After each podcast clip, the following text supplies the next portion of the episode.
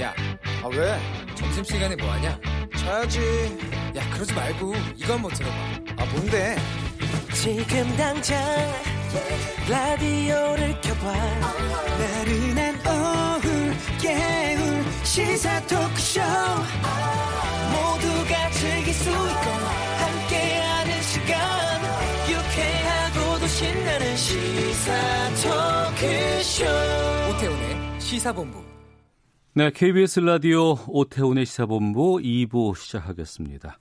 시사본부는 청취자 여러분들의 참여 기다리고 있습니다. 샵 9730으로 방송 중에 의견 보내주시면 되고요. 짧은 문자 50원, 긴 문자 100원, 앱 콩은 무료로 이용하실 수 있습니다. 팟캐스트와 콩 KBS 홈페이지를 통해서 시사본부 다시 들으실 수 있고 유튜브로도 만나실 수 있습니다. KBS 일라디오 시사본부 이렇게 검색하시면 유튜브로 영상 확인하실 수 있습니다. 이 시각 핫하고 중요한 뉴스를 정리해드리는 시간입니다. 방금 뉴스 KBS 보도본부 박찬영 기자를 연결하겠습니다. 안녕하십니까? 네, 안녕하세요. 예, 코로나19 신규 확진자 좀 정리해 주시죠. 네, 확실하게 지금 하향세로 접어들었습니다. 사흘 어. 연속 신규 확진자 수가 100명 아래로 지금 떨어져 있거든요. 네, 새벽 0시 기준으로 신규 확진자는 84명, 그리고 신규 확진자 중에 44명이 수도권이고요. 대구 경북이 37명입니다. 무게 중심이 수도권으로 지금 올라갔는데 음. 이 성남 은혜강교회 집단 감염 영향이 좀 큰 것으로 보여지고요. 누적 확진자는 8,320명, 사망자는 6명 늘어난 82명, 완치해서 격리 해제된 사람이 264명 늘어서 1,401명입니다. 네. 정부의 코로나19 대책이 계속 강해지고 있다고 하는데 그 우리는 입국 금지 조치는 취하고 있지는 않습니다만 특별 입국 절차를 적용하는 국가를 전 세계로 확대한다고요? 그렇습니다. 어제부터는 그 유럽 전역에서 들어오는 승객들한테 특별 입국 절차를 적용했거든요. 예. 일일이 발열 체크하고 신고서도 작성하고 또 입국한 뒤에도 계속해서 의심 증세가 있는지 추적 관찰을 해왔는데 19일부터는 전 세계 국가로 이를 확대합니다. 이는 유럽 국가들이나 일본이 주로 채택한 입국 금지와는 분명히 다른 조치고요. 그 결과에 따라서 앞으로 다른 나라들이 어떻게 대응하는지에 대해서 또, 또 다른 길을 알려주는 것이기 때문에 세계가 지금 주목하고 있고요. 이미 우리나라 코로나 방역 상황은 투명한 정보 공개하고 광범위한 검사 때문에 네. 전 세계 언론으로부터 지금 찬사를 받고 있는 상황인데 이 워싱턴 포스트에서 어제 흥미로운 기사를 하나 썼어요. 트럼프가 얼마나 코로나 대응을 잘 못하느냐 이걸 지금 그래프를 통해서 보여줬는데 그래프로요?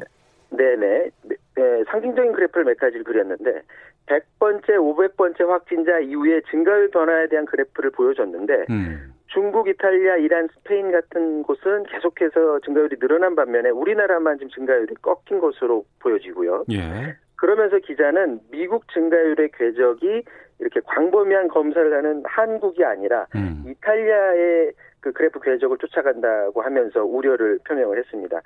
어, 계약 연기는 어, 정부가 오늘 오후에 지금 발표할 것으로 예상이 되고요. 네. 또 전방위적인 대응이 지금 대통령도 오늘 또 한 가지를 또 발표를 했습니다. 문재인 대통령이 오늘 국무회의를 했는데 대통령이 직접 주재하는 비상 경제 회의를 할 것이고 음. 그것을 통해서 특단의 대책과 조치를 신속히 결정하겠다 이렇게 말했습니다. 그러니까 방역은 방역대로 하고요. 네. 국민들의 이제 생계가 앞으로 우려되기 때문에 경제 살리기에 전력하는 건데 문 대통령은 지금 상황이 2008년 금융위기 때보다도 더 심각한 양상이다 이렇게 말하면서 비상한, 아, 비상한 대응에는 특히 타이밍이 중요하기 때문에 과감하고 신속히 집행하겠다 이렇게 말을 했습니다. 그런데 2월 임시국회 마지막 날이 오늘이거든요. 네.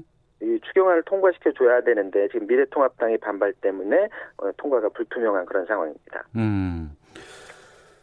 외신들이 지금 우리나라에 대한 코로나19 대응을 상당히 좀 칭찬하고 인정하고 있다고 하고 트럼프 대통령이 한국이 코로나19에 훌륭히 대응한 나라다 이렇게 말했다고 하는데 뭐 트럼프가 뭐 인정한 건가요?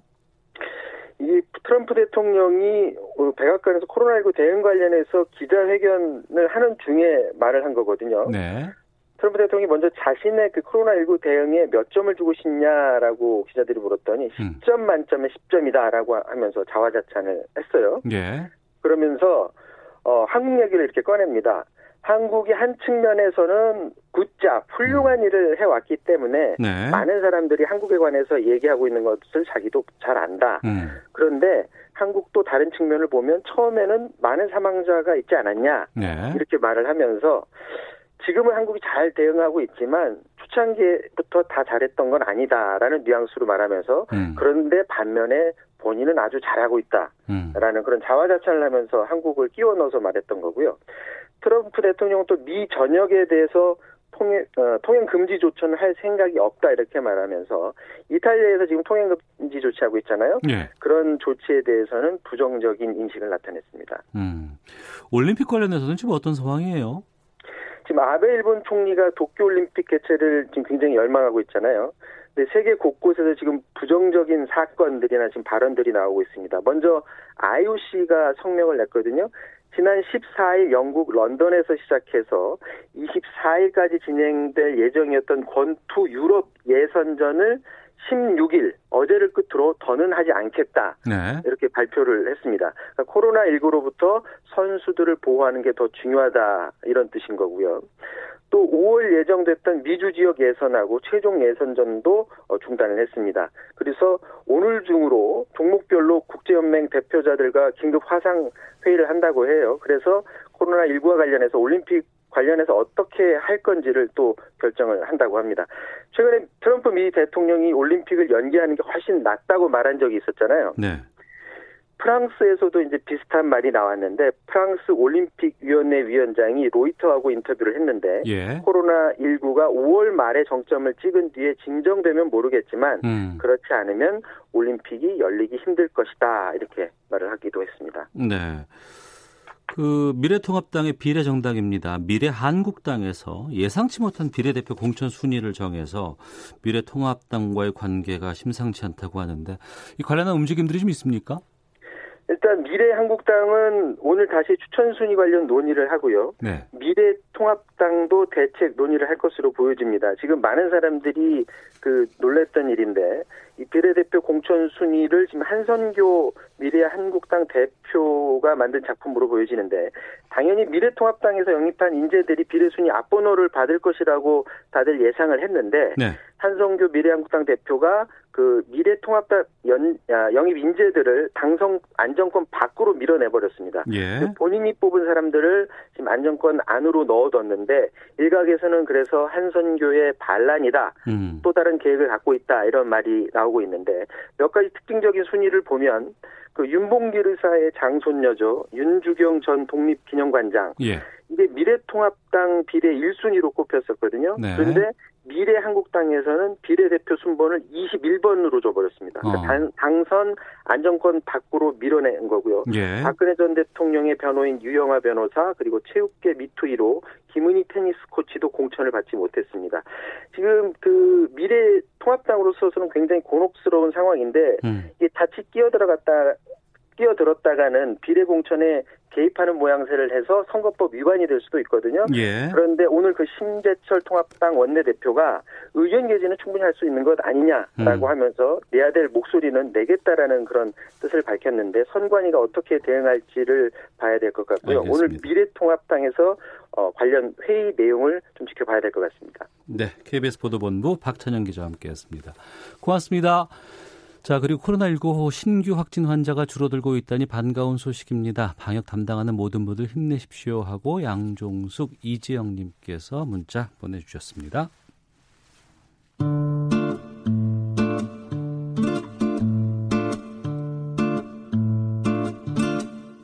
오태훈의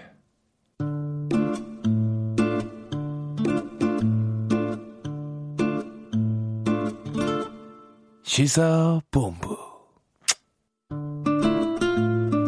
네, 1시 9분 지나고 있습니다. 정치화투 시간인데요. 4.15 총선 기획으로 격전지 후보들 만나는 시간으로 준비하고 있습니다. 오늘은 대구 수성갑 가보도록 하겠습니다. 수성갑은 지금 민주당 김부겸 의원 지역구인데요. 바로 옆에 수성을에서 4선을 한 미래통합당 주호영 의원이 이 수성갑에 출사표를 던졌습니다. 연결해 보겠습니다. 안녕하십니까? 예, 안녕하십니까. 주호영입니다. 예. 먼저 그 대구 코로나19 상황 지금 어떻게 보고 계세요? 어, 주말 사이에 확진자가 많이 줄어들어서 예. 그나마 천만 다행이라고 생각을 하고 있고요. 어. 지난달 29일 무려 하루에 741명까지 갔었는데 예. 어제는 35명 확진자가 나와서 많이 줄어들었습니다. 어. 그리고 완치자 숫자가 확진자 숫자를 넘어서서 이제 대기하는 사람 수가 확 줄어들어서 네. 어, 다행입니다만은 방심할 단계는 전혀 아니다 이렇게 생각을 하고 있습니다. 네. 확진자 숫자는 좀 줄고 있다고 하는데 병실 문제라든가 의료 지원 같은 것들이 좀 심각하다 이런 얘기가 많이 있었거든요. 예, 지금은 그럼 그렇습니다. 좀 많이 풀렸다고 볼 수 있을까요? 이제 병실 문제는 많이 풀렸는데요. 어, 예. 어, 병실이 없어서 어, 집에서 자가 대기 중인 확진자 수가 3월 7일에는 무려 2,300명이 넘었었는데요. 예. 어제는 이제 299명으로 많이 줄어들었습니다. 네. 그렇지만은 어, 확진자 중에 2,500명이 넘는 사람들이 전국 70개 병원에 흩어져서 수용이 되고 있고요. 예. 또 2,500여 명은 병원이 아닌 생활치료센터에 입소해 있어서 음. 상황이 많이 좋지 않지요. 어, 그 다음에 이 중환자 병상을 늘리고는 있지만은 아직 충분하지 못한 데다가 이게 상당 기간 지속되니까 의료진들의 피로도가 높아져서 의료진들 중에 탈진자가 생기고 어, 이렇게 해서 제대로 된 의료 서비스 제공이 힘들어지는 이런 상황입니다. 네. 정부가 대구 경북 지역을 특별 재난 지역으로 선포를 했습니다. 근데 주 의원께서는 이것만으로도 좀 충분하지 않다. 뭐 피해 회복이라든가 지원이 더 필요하다라고 주장하신 것으로 알고 있는데 구체적으로 어떤 지원이 필요하다고 보십니까? 어, 문 대통령께서도 대구를 방문하셔서 특별재난지역 선포만으로는 많이 부족하고 더 이상의 지원이 있어야 한다고 말씀을 하셨는데요. 예. 특별재난지역으로 선포된다고 해서 금방 무슨 지원이 될 수 있는 것이 아니고 음. 피해 조사 계획을 세우고 복구 계획을 세우고 피해를 산정하는 이런 어, 절차를 거쳐야 되기 때문에 시간이 상당히 많이 걸리고요. 또 국비 지원은 50%밖에 되지 않습니다. 네. 그래서 우선 어, 바로 쓸 수 있는 예비비나 재난관리기금 같은 걸 바로 좀 집행해야 될 걸로 보는데요.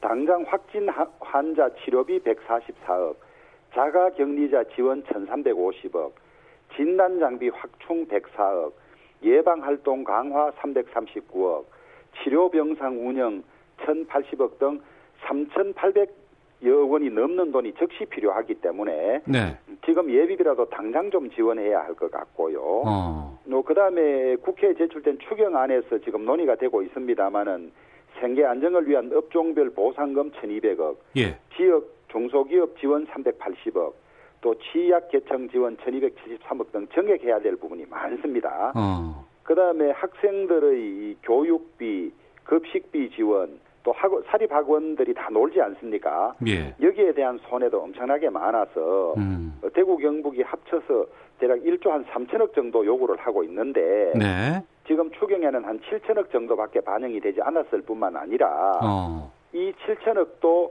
어, 피해에 대한 직접 지원이라기보다는 네. 거의 정책 금융으로 융자하는 돈이 많기 때문에 어. 이래서는 어, 은발의 오줌 누기다 이렇게 보고 있습니다. 예. 주 의원께서 예결위 소속이시잖아요. 예, 그렇습니다. 좀 구체적으로 좀 여쭤보겠습니다. 최근에 앞서서 말씀하신 것처럼 직접 지원이 필요하다 그래서 예. 재난 기본소득을 반영해야 한다 이런 목소리도 상당히 많거든요. 여기에 예. 대해서 주 의원께서는 어떤 입장이세요? 어, 이제 비슷하면서도 차이가 있는데요. 네. 어, 재난 기본 소득은 전 국민에게 일괄적으로 얼마씩 지급하는 개념입니다. 예. 이건 이제 포퓰리즘이고 어, 자원의 낭비라는 거지요. 음. 전 국민에게 일정한 금액을 모두 지급하면 그 돈은 다시 전 국민에게서 나오는 것 아니겠습니까? 네. 그런데 저희들이 주장하는 것은 이렇게 일괄적으로 재난 기본 소득이라고 이름 붙이고 지원해서는 아니 되고 네. 실제 재난으로 피해를 입은 사람들에게 피해 회복으로 지원해야 되는 것은 저희들이 강하게 요구를 하고 있습니다. 어. 그래서 현금 지원이 나가는 것은 똑같지만은 네. 무차별적으로 국민 1인당 기본소득 얼마 지급 이건 맞지 않고 음. 실제 피해를 입은 국민들에게 피해 상응하는 현금 지원은 꼭 필요하다 이렇게 보고 있습니다. 네. 하지만 그 부분에 대해서 좀 여쭐게 피해 산정하는데도 금액이 많이 들어갈 것이고 인력도 많이 들어갈 것 같고 시간도 또 지체될 것 같으니 미리 현금을 다 전 국민에게 동일하게 주고 이후에 좀 세금을 통해서 환수하는 건 어떻겠느냐는 의견에 대해서는 어떻게 말씀하시겠습니까? 차등 지원으로 인한 행정 비용이나 절차 지연 문제는 있지요. 예. 있지만은 어, 행정 비용이나 절차 비용을 감안하더라도 어. 무차별 지원이 가지는 여러 가지 문제점들에 비하면 예. 저는 그렇게 그것이 심각한 문제는 아니라고 보기 때문에 음. 지금은 어, 많이 전산화되어 있고 네. 또 분류 체계도 어느 정도 되어 있기 때문에 음. 에, 저는 어, 피해를 실제 입은 사람들에게 차등 지급하는 것이 맞지 무차별적 지급은 맞지 않다 이렇게 생각합니다. 네. 오늘로 임시국회 회기가 종료가 되죠. 그렇습니다. 정부가 11조 7천억 원 규모의 추경안을 제출을 했고 지금 여당인 민주당은 18조 원으로 늘리는 방안 어, 추진 중으로 알고 있습니다. 지금 마침 또 8998님께서도 어, 주 의원님 말씀해 주신 것처럼 필요한 예산이 많은데 추경 통과는 왜 늦어지고 있는 건가요? 라고 질문 주셨는데 주 의원께서 보시는 추경 규모라든가 통과는 언제쯤 생각하고 계세요? 임시국회 마지막 날이기 때문에 네. 오늘 통과되지 않으면 임시국회를 다시 소집을 해야 합니다. 예. 그런데 이제 더불어민주당이 18조 원 늘리는 방안을 추진하다가 네. 어, 이번에 이렇게 하기는 어려울 걸로 보고 음. 기히 정부가 가지고 온 틀 안에서 어, 세수 조정이라든가 이런 부분을 조정함으로써 어, 대구시나 경북도가 요구하는 부분을 조금 정액하는 걸로 어, 이 논의 틀이 짜여지고 있고 예. 지금 여기서 다시 이 7조 이상을 늘리는 것은 필요하다면 2차 추경을 해서 정밀 심사에서 할 일이지 어. 여기에서 바로 긴급히 7조 이상을 올릴 일은 아니다 그렇게 보고 있습니다. 그러면 11조 7천억 규모로 해서 오늘 통과는 기대해도 되겠습니까? 오늘 통과가 쉽지 않은 것이 예. 어, 대구 경북의 요, 정액 요구 사항이 제대로 반영이 되지 않기 때문에 어. 저희들은 어, 최소한 7천억 이상 어, 직접 지원, 직접 피해 지원에 시급한데 지원해 달라는 건데 대구 경북 쪽에 그렇습니다. 민주당이 별로 동의하지 않고 있습니다. 있는데 이게 11조가 넘는 예산을 어, 코로나로 인한 어, 피해 확산 방지, 예방 치료 이런 데 쓴다고 하면서 정작 대구 경북에 반영된 어, 예산은 5% 남짓합니다. 음. 그다음에 예, 상품권을 2조 이상 발행해서 전국에 상품권을 어, 돌리는데요. 네. 그것도 상품권이 아니라 현금을 어, 대구 경북 몫으로 많이 줘야 한다. 이런 지금 저희들 주장을 하고 있기 때문에 네. 어, 떡봉김에 제사 지낸다는 격으로 어, 코로나 피해를 대구 경북이 많이 입었다 그래서 지금 추경을 하면서 음. 대구 경북에는 생색만 내고 알겠습니다. 실제로는 이 아까운 자원을 전국에 그냥 어, 흩는 것은 맞지 않다 이렇게 보고 있어서 네. 그 부분이 조정이 되면 오늘 중으로 통과가 될 것이고 음. 그 부분이 조정이 되지 않으면 임시국회를 열어서, 열어서 다시 논의해야 될 그런 사정입니다. 알겠습니다. 본격적으로 좀 총선에 대해서 좀 말씀 나눠보겠습니다. 대구 수성갑에 출마한 조호영 미래통합당 의원과 함께하고 있는데요. 원래 수성 을에 계셨잖아요. 예. 거기서 4선까지 하셨는데 왜 갑자기 그렇습니다. 수성갑으로 오셨습니까? 사실 수성구는 구 하나인데 아, 예. 그냥 뭐 동을 갈라서 갑이다 어디다 이래 놓았을 뿐이고 음. 행정이나 행사들이나 이런 것은 다 같이 하고 있지요. 네. 그래서 무슨 어, 아주 새로운 곳으로 옮겨간 것도 아니고 어. 같은 구 안에서 일인데 예. 에, 김부겸 어, 의원이 이 사선에다가 또 선거를 세 번이나 이미 치른 그런 지역이어서 예. 어, 저희 당에서 예비 후보로 나와 있던 사람들이 간단한 여론조사를 하면 1, 20% 앞서는 기는 했습니다만은 음. 그래서는 안심이 안 되겠다. 네. 어, 시의원 두 사람이 모두 민주당 소속이고 어. 수성구 의회 의장을 비롯한 다수 의원이 민주당이어서 예. 막상 선거전이 시작되면 선거를 여러 번 치른 김부겸 의원에게 처음 선거를 치르는 사람이 이 자신 있게 이기기는 쉽지 않, 않, 않 장담할 수 없지 않느냐. 예. 그래서 필성 어. 확실히 이기는 사람을 찾자. 이래서 저를 찾아서 보낸 걸로 알고 있습니다. 아, 그렇게 해서 수락도 되신 거고요. 그렇습니다. 예. 하지만 또 같은 그 수성구라고 해서 뭐 지역에서 행사하면서도 김부겸 의원과 자주 만나고 친분도 아주 많이 있는 것으로 알고 있습니다. 좀 난처하진 않으세요? 어떻게 아니, 보세요? 난처하죠. 행사뿐만이 아니라 예.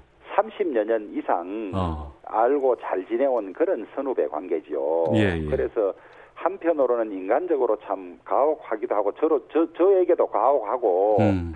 죄송하기도 한데 네. 다만 이 선거는 어, 개인 간의 어떤 그런 정분을 따질 것이 아니라 예. 어, 대한민국이 앞으로 어느 방향으로 나가야 하느냐. 음. 어, 제가 어느 인터뷰에서 자유민주주의 길로 가느냐, 사회주의 독재로 가느냐 이 선택이라고 했더니만은 네. 어, 김부겸 의원께서는 무슨 그런 거창한 이념 대결은 아니다 이렇게 말씀을 하셨던데 예. 저희들은 그렇게 보지 않습니다. 음. 어, 문재인 정권이 소득주도 성장이라든지 네. 그다음에 한미 동맹을 약화시키고 어, 친주 친중국 정책을 편다든지 음. 그다음에 원전 탈원전 정책으로 원전 생태계를 다 깨어 부순다든지 이런 건 국가가 나아갈 방향을 근본적으로 흔드는 것이기 때문에 네. 이제는 국민들이 이 대한민국이 어느 방향으로 갈 것인지를 선택하는 선거이고 음. 그 선택의 대표성을 띠는 사람이 저 주호영과 민주당 김부겸 의원이다 이렇게 보고 있습니다. 네. 그래서 그만큼 어, 공적인 선거이고 나라의 이 진로를 결정하는 선거이기 때문에 네. 그런 점에서 어, 개인적인 어, 정리나 이런 것들은 좀 접어둬야 하지 않을까 이래 생각합니다. 그야말로 수성갑이 어, 격전지가 된 상황인데 변수가 생겼습니다. 홍준표 전 대표가 무소속으로 수성을에 출마를 하겠다라고 하면서 어, 무소속 연대도 좀 꾸려질 수 있다라는 관측도 나오고 있거든요. 이게 대구 전체에 좀 영향을 끼치지 않을까 싶기도 한데. 어, 저는 우선 어, 제가 있던 지역에 예. 에, 제게 이런 방구도 없이 무소속으로 나오겠다고 발표를 했어요. 예. 그래서 참으로 좀 음, 제가 곤혹스럽지요. 어. 근데 이 언론 보도를 보면 홍준표 전 대표가 무소속으로 나오지만은 무소속 연대는 전혀 하지 않겠다. 네. 어, 내가 너무 억울해서 나올 뿐이지 음. 이 당이 결정한 나머지 공천은 어, 인정하고 해야 되는데 네. 무소속 연대라면 당 대표를 두 번이나 지낸 사람이 그 지역의 공천을 다 부정하는 결과가 되지 않습니까? 예. 그래서 본인은 무소속으로 나오더라도 무소속 연대는 어, 절대 없다고 이야기한 걸 봤습니다. 어. 그럼 수성을에는 미래통합당 후보가 나옵니까? 예, 미래통합당 후보는 지금 두 분이 오늘 내일까지 경선을 해서 두 분 중에서 누가 결정되도록 되어 있습니다. 아, 그렇군요. 예, 그 더불어민주당이 비례연합정당에 참여하기로 했어요. 예. 이걸 상당히 좀 강하게 비판을 하셨더라고요. 아, 저는 어, 미리 이렇게 될 걸 다 내다봤는데요. 위선 중에 위선이고 예. 코미디도 이런 코미디가 없죠. 음. 어, 소위 연동형 비례대표제는 어, 지역구 선거에 있어서 사표가 좀 있는 것은 사실입니다. 네. 1등한 사람만 다 당선되고 한 표라도 적으면 그 표가 다 사표가 되는 그런 문제점이 있어서 그걸 고치자고 한 것인데 네. 선거법은 체계 완결성이 있어서 국민들의 의사가 왜곡되지 않고 반영이 돼야 되는데 음. 연동형 비례대표제를 하면 비례대표 선거에 있어서 무려 8, 900만 표의 사표가 나옵니다. 예. 지역구를 어, 저희들 미래통합당을 찍고 비례대표를 미래통합당을 찍, 찍는 8, 900만 표는 비례대표 의석을 하나도 못 가지고 오는 또 치명적인 결함이 있거든요. 예. 그래서 저희들이 이런 문제가 있어서 이건 옳지 않고 우리는 이러면 비례정당을 만들 수밖에 없다고 누차 경고했음에도 불구하고 네. 소위 공직 공수처법을 받아내기 위해서 여당이 그 책임도 방기한 채로 이런 위헌적이고 문제 있는 법을 통과시킨 거예요. 네. 그러면서 저희들은 미리 이, 이렇게 할 수밖에 없다고 했는데 그거를 또 불법이라고 고소까지 하고 막 이러던 사람들이 이제 슬그머니 네.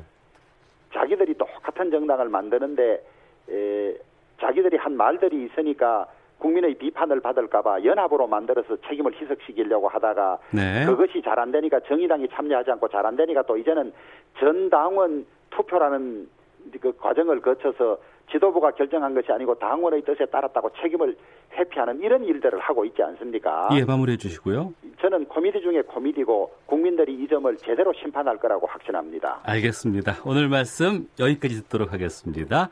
지금까지 대구 수성갑에 출사표를 던진 주호영 미래통합당 의원과 함께했습니다. 말씀 고맙습니다. 감사합니다. 예. 이어서 헤드라인 뉴스 듣고 기상청 갔다 교통정보까지 확인하고 다시 돌아오도록 하겠습니다. 임시국회 마지막 날인 오늘 코로나19 대응을 위한 추가 경정 예산안 심사 중인 여야가 막판까지 이견을 보이면서 처리가 늦어지고 있습니다. 이에 따라 추경 처리를 위해 오늘 오후 2시로 예정됐던 본회의도 연기된 상태입니다. 최근 군부대에 민간인이 무단 침입한 사건이 잇따라 발생하면서 정경도 국방부 장관이 오늘 긴급 군 지휘부 회의를 소집했습니다. 무단 침입 발생 원인 진단과 함께 재발 방지 대책이 논의될 예정입니다. 이만희 신천지 총회장 등 신천지 핵심 인물들을 구속 수사하라는 청와대 국민청원이 20만 명 이상의 동의를 받아 청와대 공식 답변 요건을 채웠습니다. 나경원 미래통합당 의원이 한국 스페셜 올림픽위원회 회장을 지낼 당시 지인 자녀를 부정 채용했다며 시민단체가 고발한 사건에 대해 경찰이 수사에 착수했습니다. 필리핀 정부가 코로나19 확산을 막기 위해 전체 인구의 절반 이상인 5,700만 명이 거주하는 북부 루손섬 전체를 오늘부터 봉쇄하면서 불안해진 한국 교민들이 대거 탈출을 준비하고 있습니다. 지금까지 헤드라인 뉴스 정원 나였습니다. 이어서 기상청의 송소진 씨 연결합니다. 미세먼지와 날씨 정보입니다. 지금은 전국의 공기가 깨끗한데요. 늦은 오후부터 국외 미세먼지가 날아오면서 일부 서쪽 지역을 중심으로 밤부터는 공기가 탁해지겠습니다. 내일은 경기 남부와 충청도의 먼지 농도가 종일 나쁨을 보이겠고 그 밖에 서쪽 지역도 오전까지는 공기가 많이 탁할 것으로 예상됩니다. 한편 밤까지 내륙 지역 곳곳에는 5mm 미만의 비가 조금 오겠고요. 기온이 낮은 강원 내륙과 산지에는 눈이 오는 곳도 있겠습니다. 오늘 낮 기온은 서울 12도, 광주 16도, 대구 18도 등으로 어제보다 5도 안팎 높아 온화하겠습니다. 내일은 다시 하늘이 맑아지겠지만 바람이 강하게 불 전망입니다. 현재 서울의 기온은 7.4도입니다. 미세먼지와 날씨 정보였습니다. 이어서 이 시각 교통 상황을 KBS 교통정보센터 김은아 씨가 전해드립니다. 네, 당분간 부산에서 택시를 타시려면 마스크를 꼭 써야겠습니다. 부산시에서 전국 처음으로 택시를 통한 2차 감염을 방지하기 위해 마스크를 쓰지 않은 승객에, 승객에 대한 승차 거부를 허용했는데요. 기한은 이달 31일까지입니다. 대중교통을 이용할 때는 꼭 마스크를 쓰시면 좋겠습니다. 도로는 교통량은 적지만 돌발 상황에 유의하셔야겠는데요. 남해고속도로 순천 방향 북창원 부근 2차로에 화물차가 고장으로 서 있어 일대 3km 정체입니다. 통영대전 고속도로는 대전 방향 서상 부근 3차로에서 고장난 차를 처리하고 있어 주의하셔야겠고요. 호남 선 지선 논산 방향 벌곡 휴게소 부근 1km 정체는 작업을 하고 있어서입니다. KBS 교통정보센터였습니다.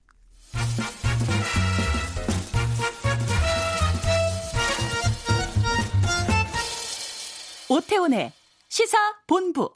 네, 정치화투 이번엔 더불어민주당으로 가보겠습니다. 경기도 군포에서 3선을 했고 지금 대구 수성갑 지역구로 두고 있는 4선 의원 김부겸 의원 만나보겠습니다. 안녕하십니까? 네, 안녕하십니까. 김부겸입니다. 예. 먼저 대구 코로나19 상황부터 좀 질문 드려야 될 것 같습니다. 상황은 주말 지나면서 좀 진정이 되는 것 같은데 어떻게 보고 계세요? 예, 요 한 사나흘 동안 계속 두 자릿수를 증가를 하는데 어, 어제, 오늘 발표에 의하면 이제 31사람 정도가 확진자가 더 나왔어요. 예. 그래서 조금 이제 그런 어떤 대중, 일반 전파를 통한, 어, 감염은 많이 지금 주는 것 같습니다. 그러나 워낙 아주 많은 분들이 음. 지금 생활치료시설에서 치료를 받고 있고 이렇기 때문에 네. 아직은, 어, 긴장감을 늦추기가 조심스럽다고 그래서 대구시장께서 3월 28일까지는 아직까지 긴장을 늦추지 말자. 음. 그때까지는 사회적 거리두기 등 각자 실천을 해달라고 그렇게 요청하셨죠. 네. 정부가 대구 경북 지역을 특별 재난구역으로 선포를 했습니다. 아무래도 이렇게 되면 좀 실질적으로 도움이 되는 측면도 있을 것 같고, 하지만 좀 더 추가적인 지원이 필요하지 않을까 또 의견도 있습니다. 어떻게 보십니까? 예, 우선은 이제 국가적 차원의 지원책을 하겠다라는 네. 의지 표현입니다. 음. 물론 대구시장께서 요청을 하셨지만요. 경북지사님하고. 예. 그러나 감염병으로는 사상 최초의 특별 재난 선포거든요. 네. 그러면 이제 조사를 철저히 해야 됩니다. 음. 따라서 지금부터는 아, 대구 경북 지자체 공직자들이요. 정부 부처하고 협의 시작할 때 정확하게 근거를 드려야 됩니다. 네. 여러 여러한 부분에 피해가 있었다. 그래서 그런 정확한 아, 자료를 만들어서 꼼꼼히 아, 피해 주민들을 만나고 피해 업종을 만나서 그걸 요청해야 됩니다. 그래야 실질적인 도움이 될 것 같습니다. 어, 어제 국회에서 그 홍일학, 김현권 이렇게 TK 의원들과 함께 생업 생계 직접 지원 대구 경북 지역에 추경을 요청을 하셨는데 이것도 네. 좀 지원 필요성의 하나의 방편으로 봐도 되겠습니까? 예, 우선은 지금 방역에 관한 것들은 그동안 워낙 국무총리께서 상주를 하시면서 네. 생활치료시설을 15군데 만들고 하면서 자가격리 중인 환자들을 어, 치료하고 또 부족한 의료라든가 의료 장비들 어, 여기다 조달하느라고 고생을 하셨습니다.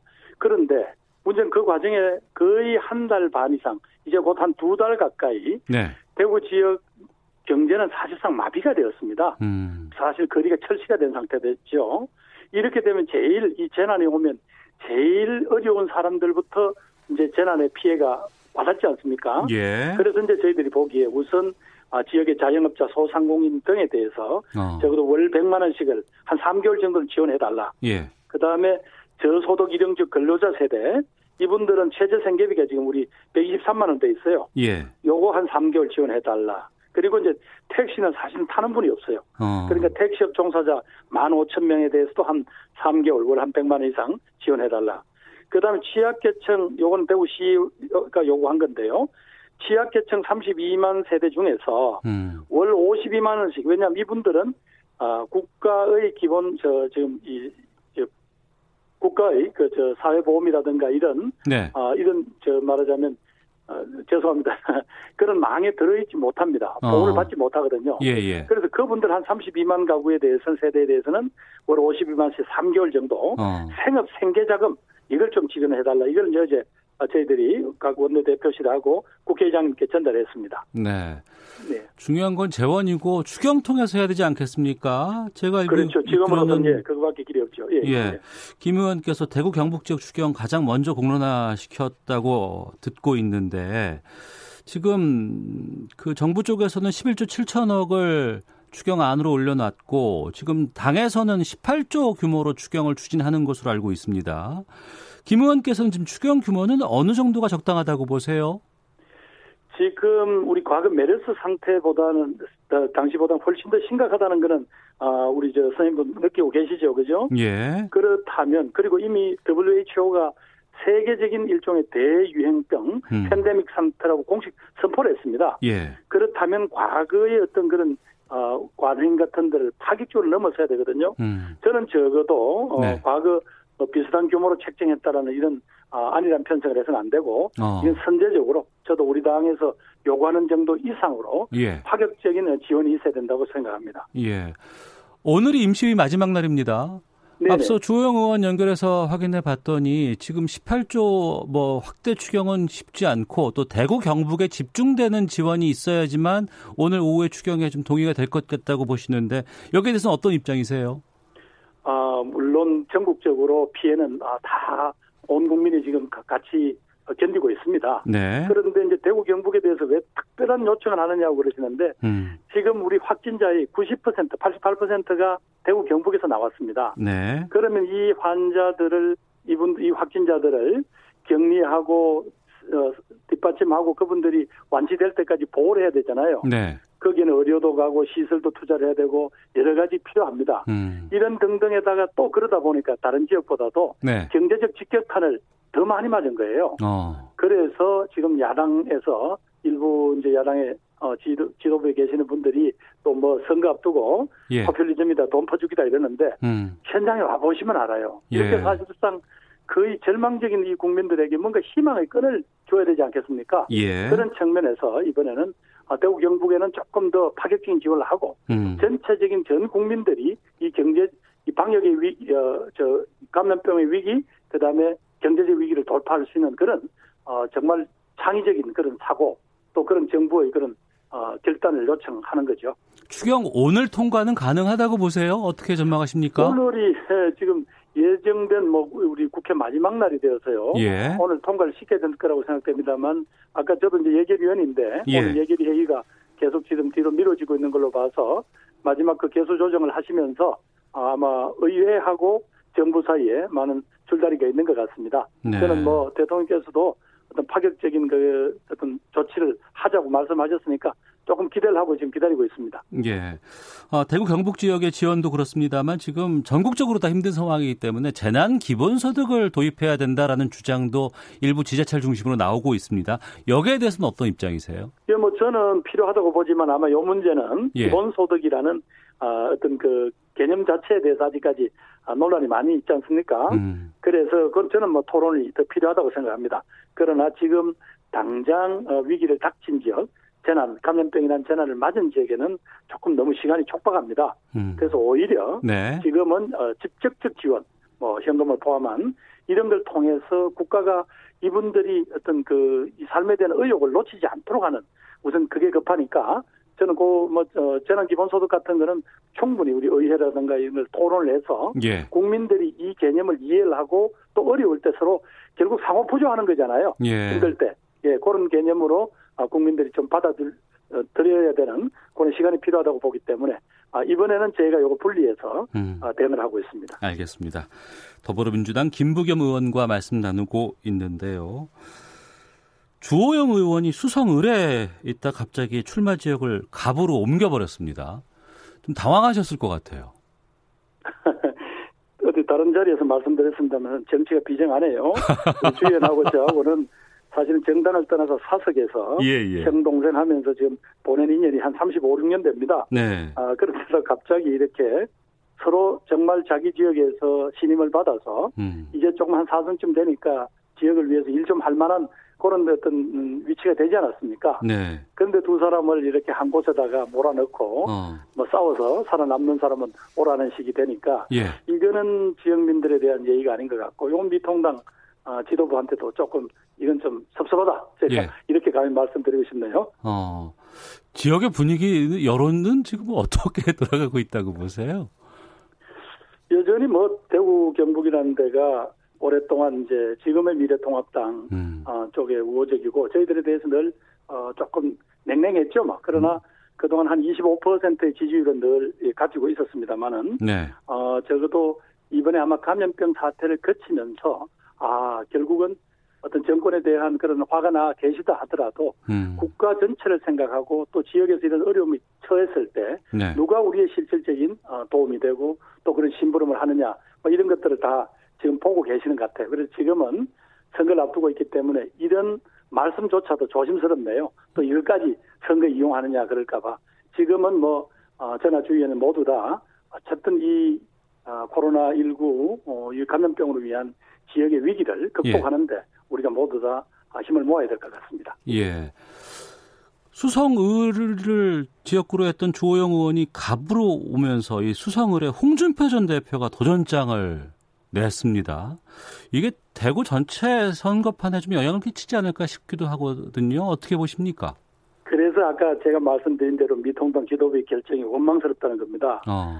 수성을에 있던 조영 의원을 갑으로 옮기고 예. 또 수성 갑에 있던 신인 후보를 을로 옮겼습니다. 음. 그랬더니 홍준표 전 대표가 보시기에는 어, 을은 말하자면 아직은 임자가 없는 곳이다. 좀 쉬워 보일 거 아닙니까? 네.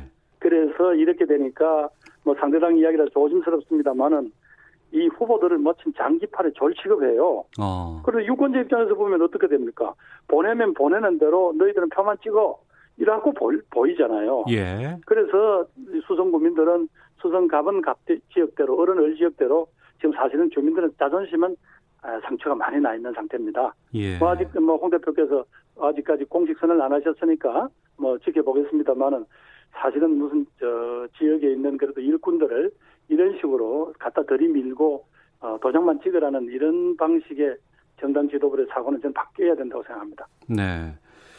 김 의원께서 경기도 군포에서 3선을 하셨고 대구 수성갑에는 이제 재선을 도전하고 있는 상황입니다. 아, 지금 4.15 총선이 30일도 남지 않은 상황에서 코로나19라는 변수 때문에 선거 운동을 하기도 쉽지 않고 특히 대구 경북 지역은 더욱더 좀 예측이라든가 활동하거나 판단하기도 쉽지 않은 상황인 것 같아요.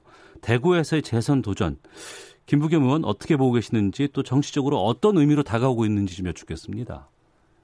예, 뭐 대구 선거는 항상 어, 지금 저희 당한테는 우리 당한테는 어렵죠. 음. 4년 전이나 8년 전이나 늘 아까 전당 지지율 말씀드린 한 25% 선에 묶여 있습니다. 네. 그러나 지금은 아까 말씀하신 대로 코로나 19라는 아무도 경험해 보지 못한 이게 재난이잖아요. 음. 그래서 그러기도 가장 최대 피해 지역이 됐어요.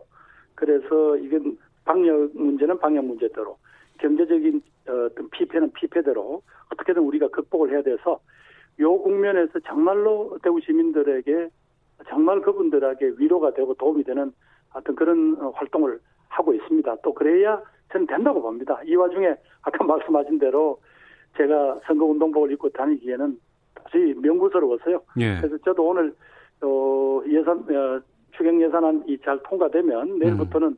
저도 이제 운동복을 입고 다닐 생각을 지금 가지고 있습니다만은 오늘 잘 돼야 될 텐데 또 그래야 지역민들한테 그래도 좀 드릴 말씀이 있을 텐데 하는 그런 걱정이 앞섭니다. 네. 민주당이 당원 투표 통해서 비례연합정당에 참여하기로 결정을 했습니다. 지금 작업이 진행 중인 것으로 알고 있는데요. 김 의원께서는 처음에 반대 입장 밝히셨죠? 네네, 그랬죠. 예. 어. 그랬지만, 예, 뭐 어떻게 하겠습니까? 전 당원 투표를 통해서 결정을 했기 때문에, 예. 어, 소속 정당의 의원으로서는 당의 결정에 승복해야죠. 어. 다만 예. 우리가 이 선거법을 개정한 가장 큰 이유는 의회 구성에서 소수 어, 목소리를 제대로 반영하자는 취지였잖아요. 네. 그래서 지금 어, 이야기 나오는 대로 이 비례연합 정당에 우리 후보들은 전부 뒷순위로 가고 음. 앞순위에 어, 이런 소수 어, 어떤 정치 세력의 목소리가 들어갈 수 있으면 좋겠고요. 저는 무엇보다도 어, 우리 당과 정의당의 그 지도부들이 네. 좀 창조적인 아, 그런 정치적 사고로 큰 틀에서 협상을 했으면 좋겠어요. 음. 대한민국의 미래를 위해서 적어도 정의당은 어느 정도 또 그 외에도 뭐 녹색당이라든지 새로운 정치 세력들이 들어올 문을 만들어주는 저는 그런 지혜와 결단이 필요하다고 생각합니다. 네. 앞서 주호영 의원에게 이제 여기에 대해서 좀 질문을 드렸더니 상당히 그 비판적으로 말씀을 하시더라고요. 그럴테면 선거법 처리할 때는 뭐 이런 뭐 딴소리 하다가 이제 와서 또 자기들이 미래한국당 냈으니 여기에 대해서 또 다시 저뭐 꼼수를 또 하는 건 아니냐는 얘기까지도 나오고 있는데 어떻게 좀 답변하실까요? 글쎄 뭐예 반칙을 했으니 그 이제 반칙을 어느 정도 그 피해를 줄이자라고 하는 게 아마 우리 당원들의 생각이었을 것 같고요. 네. 뭐 그런 점에서 또 선거가 진행될수록 또 주인으로부터 날카로운 비판을 받을 것 같습니다. 뭐 그 문제에 대해서 뭐 제가 감당할 부분은 감당하고 그렇게 가겠습니다. 네. 조영 의원께서 이 수성 갑으로 간다는 거에 대해서 상당히 좀 부담스럽다라는 얘기도 하셨어요. 워낙에 또 친하고 친분도 많고 오랫동안 같이 지내신 사이라고 하셨는데 끝으로 상대 후보인 주호영 의원에게 한 말씀 하시죠. 예, 잘 말씀하셨을 텐데요. 저와 주 의원 어, 사이는 정말 35, 6년 이상 된 그런 인간관계를 갖고 있습니다. 서로에 대한 신뢰도 있고요. 또 정치가 어렵고 힘들 때는 서로 상의도 많이 했습니다. 예. 우리들의 이런 귀한 관계는 흠이 나지 않도록 이 선거에서 또 그래서 우리 시민들에게 아, 정말 그분들의 어떤 판단을 기다리는 그런 자세로 갔으면 좋겠고요. 무엇보다도 지금 대구는 코로나19 때문에 여러 가지 위기에 아, 와 있습니다. 음. 그래서 선거에서 경쟁이 오히려 그 대구 시민들의 아, 이런 어려움을 결국 외면하거나 혹은 그분들로부터 고개를 돌리는 그런 부족함이 없도록 우리 둘 다 최선을 다했으면 좋겠습니다. 알겠습니다. 자, 지금까지 김부겸 더불어민주당 의원과 함께했습니다. 말씀 고맙습니다. 네, 감사합니다.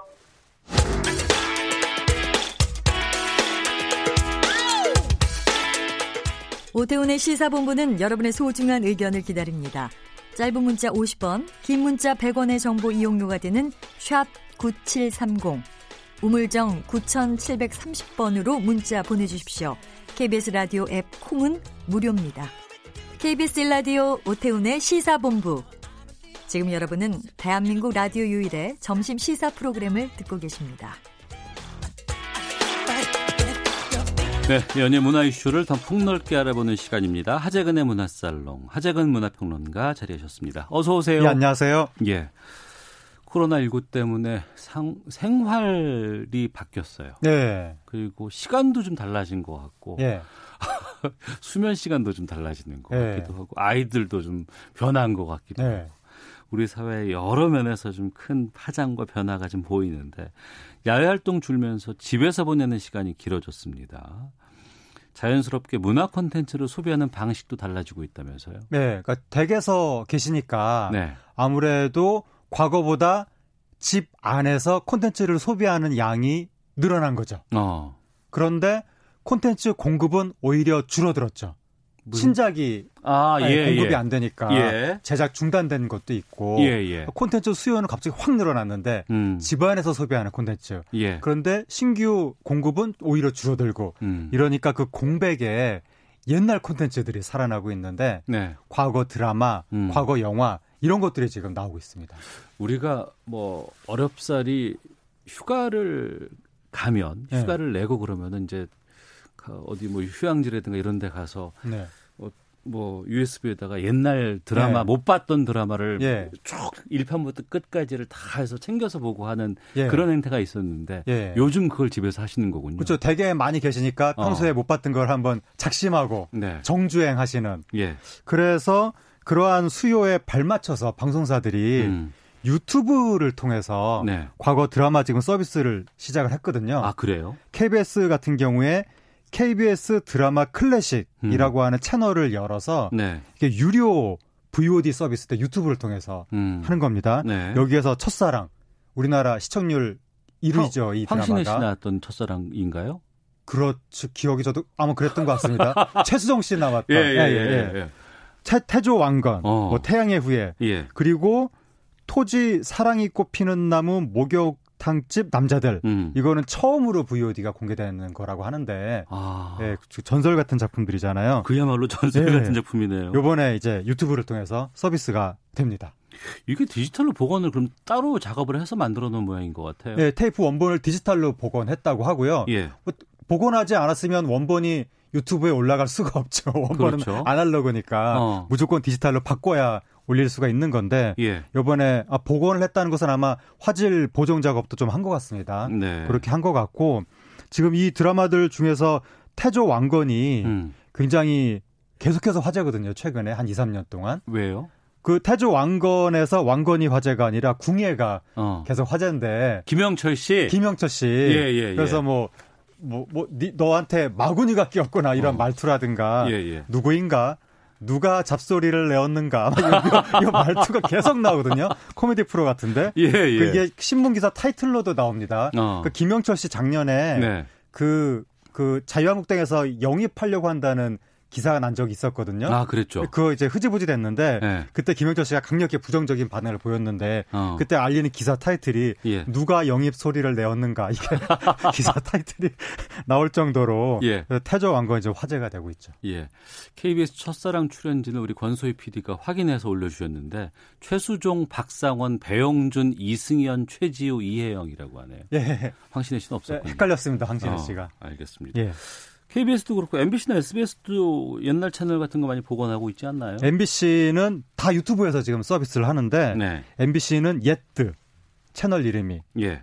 구독자 수가 213만 명. 옛드면 옛날 드라마 이런 예, 옛날. 드라마라는 뜻이겠죠. 예. 여기는 이제 웹 드라마 형식으로 편집을 또 해가지고 옛날 드라마를 아. 그렇게 서비스를 하고 있고 예. 그 다음에 SBS는 네. 백드 백드는 뭐예요? 글쎄요 이게 뭐 백스페이스 뭐 back- back도 뭐 아, 그런 아, 예, 예. 과거 뭐 그런 어. 뜻인가 봅니다. 백투더 퓨처 음. back 그래서 백드 여기서 이제 뭐 야인 시대 같은 것을 지금 서비스를 하고 있는데 네. 대표적인 또 야인 시대가 온라인 탑골공원 드라마 중에 하나거든요. 예, 예. 예, 야인 시대에서 여기서도 김영철 씨가 사딸라. 사딸라 맞아요, 맞아요. 네, 그걸로 기억납니다. 떠가지고 작년에 광고 모델상을 또 어느 단체에서 받기도 했는데 네. 그래서 이렇게 과거 드라마들이 뜨고 있습니다. 어, 이건 기- 예상치 못했던 네. 이런 흥행 몰이가 아닌가 싶기도 그렇습니다. 한데. 어, 뭐 유튜브를 통한 과거 드라마도 그렇고 IPTV 서비스를 이용하는 분들도 막 상당히 많이 늘었다면서요. 그렇죠. 아무래도 이제 집에서 영상을 보니까 네. 이제 뭐 이 지상파를 보는 분들도 있고 유튜브를 보는 분들도 있고 IPTV를 보는 분들도 있고 음. 그리고 또 요즘에는 특히 OTT라고 네. 하는 인터넷 동영상 서비스 예, 예. 그거를 많이 이용을 하는데 여러 OTT 회사 중에서도 그 유독 넷플릭스가 요번에 많이 그 시청 시간이 증가했다는 음. 배 아픈 소식이 들려왔는데 넷플릭스가 최근에 그 아카데미 영화상에도 상당히 좀 후보도 내고 그랬었잖아요. 그랬던가요? 저 예, 그새 예. 잊어버렸습니다. 근데 어. 어쨌든 넷플릭스가 최근에 뭐 베니스 영화제에서도 대상도 받았었고, 예. 하여튼 뭐 여러 군데서 성과를 내고 있는데, 그래서 저는 참 배가 아프고, 음. 우리나라도 OTT 서비스 회사 있는데, 있죠. 예. 예, 넷플릭스는 외국 회사거든요. 어. 근데 우리나라 웨이브 있어요. 웨이브. 예, 우리나라 예. 지상파 방송사들이 웨이브 같은 회사도 만들었으니까 네. 빨리 좀 채널이 정상화 됐으면 좋겠고, 음. 요번에는 그 한국 드라마가 네. 넷플릭스를 통해서 킹덤 2탄이 지금 공개가 돼가지고 네. 예, 그게 지금 세계적으로 뉴욕 타임스퀘어에서 킹덤 2탄 광고가 떴다고 그러더라고요. 아, 킹덤 2탄이면 어, 이게 그 좀비 좀비 조선 시대를 예, 배경으로 예. 한 좀비 드라마인데 작년에 1탄 나왔고 예. 올해 2탄 나왔는데 아, 왠지 이 코로나 19와 관련돼서 또 연관이 있어서 더 관심이 있는 이거 좀비가 아닌가요? 역병이라고 표현되거든요. 예, 극 중에서. 예. 어. 근데 경상도 지방에 생기는 거예요. 예. 그래서 도성으로 올라오는 거예요. 어. 그래서 해외에서 이게 참 한국에서 그 대구 경북 지역에서 생긴 그 문제랑 음. 겹친다라고 해서 해외에서 조금 신기하다 그런 보도가 나오고 있고 또 이 드라마를 통해서 갓 한국의 모자가 너무 멋있다. 네. 이게 해외에서 지금 굉장히 화제입니다. 아, 갓을 한국의 모자라고 외국 갓, 사람들은 우리나라 갓이잖아요. 예, 그렇게 근데 볼수그 있겠군요. 예. 신이라는 뜻인데 어쨌든 갓이랑 어. 뭐 세자가 쓴 천릭이라든가 여러 가지 모자 한국은 모자의 천국인가 그러한 세계적으로 화제가 되고 있습니다. 예. 극장가는 지금 상황 많이 안 좋죠. 어, 극장가는 지금 거의 어, 재난 붕괴 상황인데 예. 지난 12일에 예. 우리나라 전체 극장 총 관객 수가 음. 4만 9천 명이거든요. 예. 전체가. 4만 9천 명이요? 예. 하루에도 100만 넘고 막 이러지 않나요? 그러니까 영화 한 편이 4만 명 들어도 흥행 안 좋다라고 할 판인데 이거는 전체 극장에서 4만 9천 명이 들었으면 음. 거의 뭐뭐 붕괴 지경까지 간 거고 예. 그래서 멀티플렉스도 당연히 어려울 텐데 예. 더 문제가 독립극장들 있잖아요. 아, 예, 예. 예, 그런 극장들은 보통 대출도 많이 끼고 있고 어. 그런 상황이어서 지금 생존의 위협이 닥치고 있습니다. 네. 영화관보다 더 심각한 게 홍보대 행사라는 예. 얘기는 어떤 홍보대 행사는 일감이 있어야 일을 해야 돈을 벌잖아요. 예. 신작 개봉을 안 하잖아요, 지금. 아, 그렇죠. 홍보할 예. 영화가 없잖아요. 어. 그런데 월급은 또 줘야 되잖아요, 예. 직원들. 그러니까 또 홍보대 행사들도 지금 생존의 위기로 몰리는 거죠. 극장가 는 또 그래도 극장가는 좀 대기업들이 상당히 좀 독점하고 있는 시장이기도 한데 연극계라든가 공연계 상황은 어떨까 좀 걱정이 됩니다. 거기는 지금 연극이 2월 달에 매출이 5억 6천만 원 정도 됐었다고 하거든요. 전체 매출이요. 예. 근데 3월 달에 그 지금까지 한 1억 5천만 원 정도 된다고. 네. 그러니까 음. 이거 이것은 정말 어 이걸로 먹고 살기가 네. 또 무용이 2월 2주차 기준으로 매출이 3억 4천만 원 정도 됐었는데 어. 3월 2주차 기준으로는 1,200만 원대로 줄어들었다는 거예요. 예. 그러니까 이거는 거의 뭐 이 시장 자체가 사라진 듯한 상황이고 어. 또 소극장 그 이런 공연을 하는 극장들이 주로 소극장들이잖아요. 그렇죠. 소극장들도 이제 매출이 영원 가까이 되니까 예. 또 월세는 내야 되는데 그러니까요. 다 지금 힘들어진 거죠. 게다가 좀 이런 그 예술계 쪽에 있는 분들 생계도 상당히 좀 큰 타격이 올 수밖에 없을 것 그렇죠. 같은데. 그 연극하는 분들은 원래도 생활은 고사하고 생존만 근근히 이어가는 처지인 분들이 많았는데 네. 이제는 그 수익마저 끊어지면 음. 생존조차 불가능해지는 네. 그래서 이분들이 아르바이트 자리를 찾는다고 하는데 지금 경기가 안 좋은데 아르바이트 자리가 새로 난리도 없고 아, 그렇겠군요. 그렇죠. 예. 그러다 보니까 그리고 또 이제 소극장 운영하시는 분들도 이게 어, 이 코로나 19 사태가 어느 정도 완화된다 하더라도 바로 수익이 생기는 게 아니기 때문에 음. 지금 올해 태반은 무매출로 견뎌야 되는 거 아니냐. 네. 다 지금 걱정하고 있는 거죠. 어. 이게 뭐 소상공인 자영업자 힘들다고 하고 네. 또 이렇게 연극계, 뭐 예술계, 문화계 활동하시는 분들도 정말 힘든데 예. 좀 정부 차원의 대책 같은 것들이 좀 마련돼야 되지 않을까 지금 시점에서는 예. 문체부가 논의를 하고 있는데 네. 일단 나온 얘기들이 긴급 생활 안정자금 융자라든가 음. 창작 준비금 지원, 예술단체 대관료 지원, 네. 또 소규모 공연장의 방역물품 지원 등등등 그리고 이게 사태가 어느 정도 완화되고 나면 그 공연 티켓을 네. 소비자가 한 장 사면 국가가 한 장 더 보조해줘서 음. 연극 시장이 빨리 활성화되도록 네. 그런 식의 방안들을 이야기하고 있는데 뭐 이 정도로 그 힘든 분들의 상황이 이전에도 이렇게 뭐 문화진흥 무슨 뭐 네. 이렇게 해서 이런 것들이 몇 번 있긴 했었잖아요. 예. 어. 근데 지금은 그런 상황이 아닌 것 같은데. 예. 근데 이게 기본적으로 우리나라가 복지 시스템 자체가 예. 발달된 나라가 아니고 어. 연극계에 있는 분들이 정규직이 아니라서 피해를 증명하는 것도 어려울 것 같고 아, 증빙자료 내기도 쉽지 않겠군요. 그렇죠. 특히. 뭐 예. 제가 연극에서 피해봤다고 주장을 해도 어떻게 제3자가 판단을 할 수가 없잖아요. 어. 그리고 또 영화계 같은 경우도 영화진흥위원회에서 지금 문체부하고 영화인들 지원 방안 협의한다고는 하는데 네. 이 대중문화예술계가 현실적으로 그런 증빙 자료 이런 거를 만들기가 굉장히 어려운 분야라서 음. 어려움이 있는 것 같고 기, 기본, 기본적으로 우리나라가 복지 예산이 많은 나라도 아니고 음. 그래서 이거는 어느 분야 특별 지원 이런 차원의 문제가 아니라 그건 그것대로 해야 되는데 네. 궁극적으로는 예. 국가 시스템 자체에 어. 복지 분야를 확충해서 예. 전 국민에 대한 복지 수혜가 늘어나야 어. 이런 특정 분야의 상황도 나아질 수 있을 것 같습니다. 알겠습니다. 아, 뭐온 국민이 다 힘들기 때문에 어느 한 곳만 집중해서 뭐 저희가 말씀드리기도 좀 어려운 상황인데요. 그럼에도 불구하고 좀 챙겨 봐야 되는 곳이 아닌가 싶어서 좀 말씀을 나눠봤습니다. 지금까지 하재근 문화평론가와 함께했습니다. 오늘 말씀 고맙습니다. 감사합니다. 예, 오태훈의 시사본부 오늘 준비한 소식은 여기까지고요.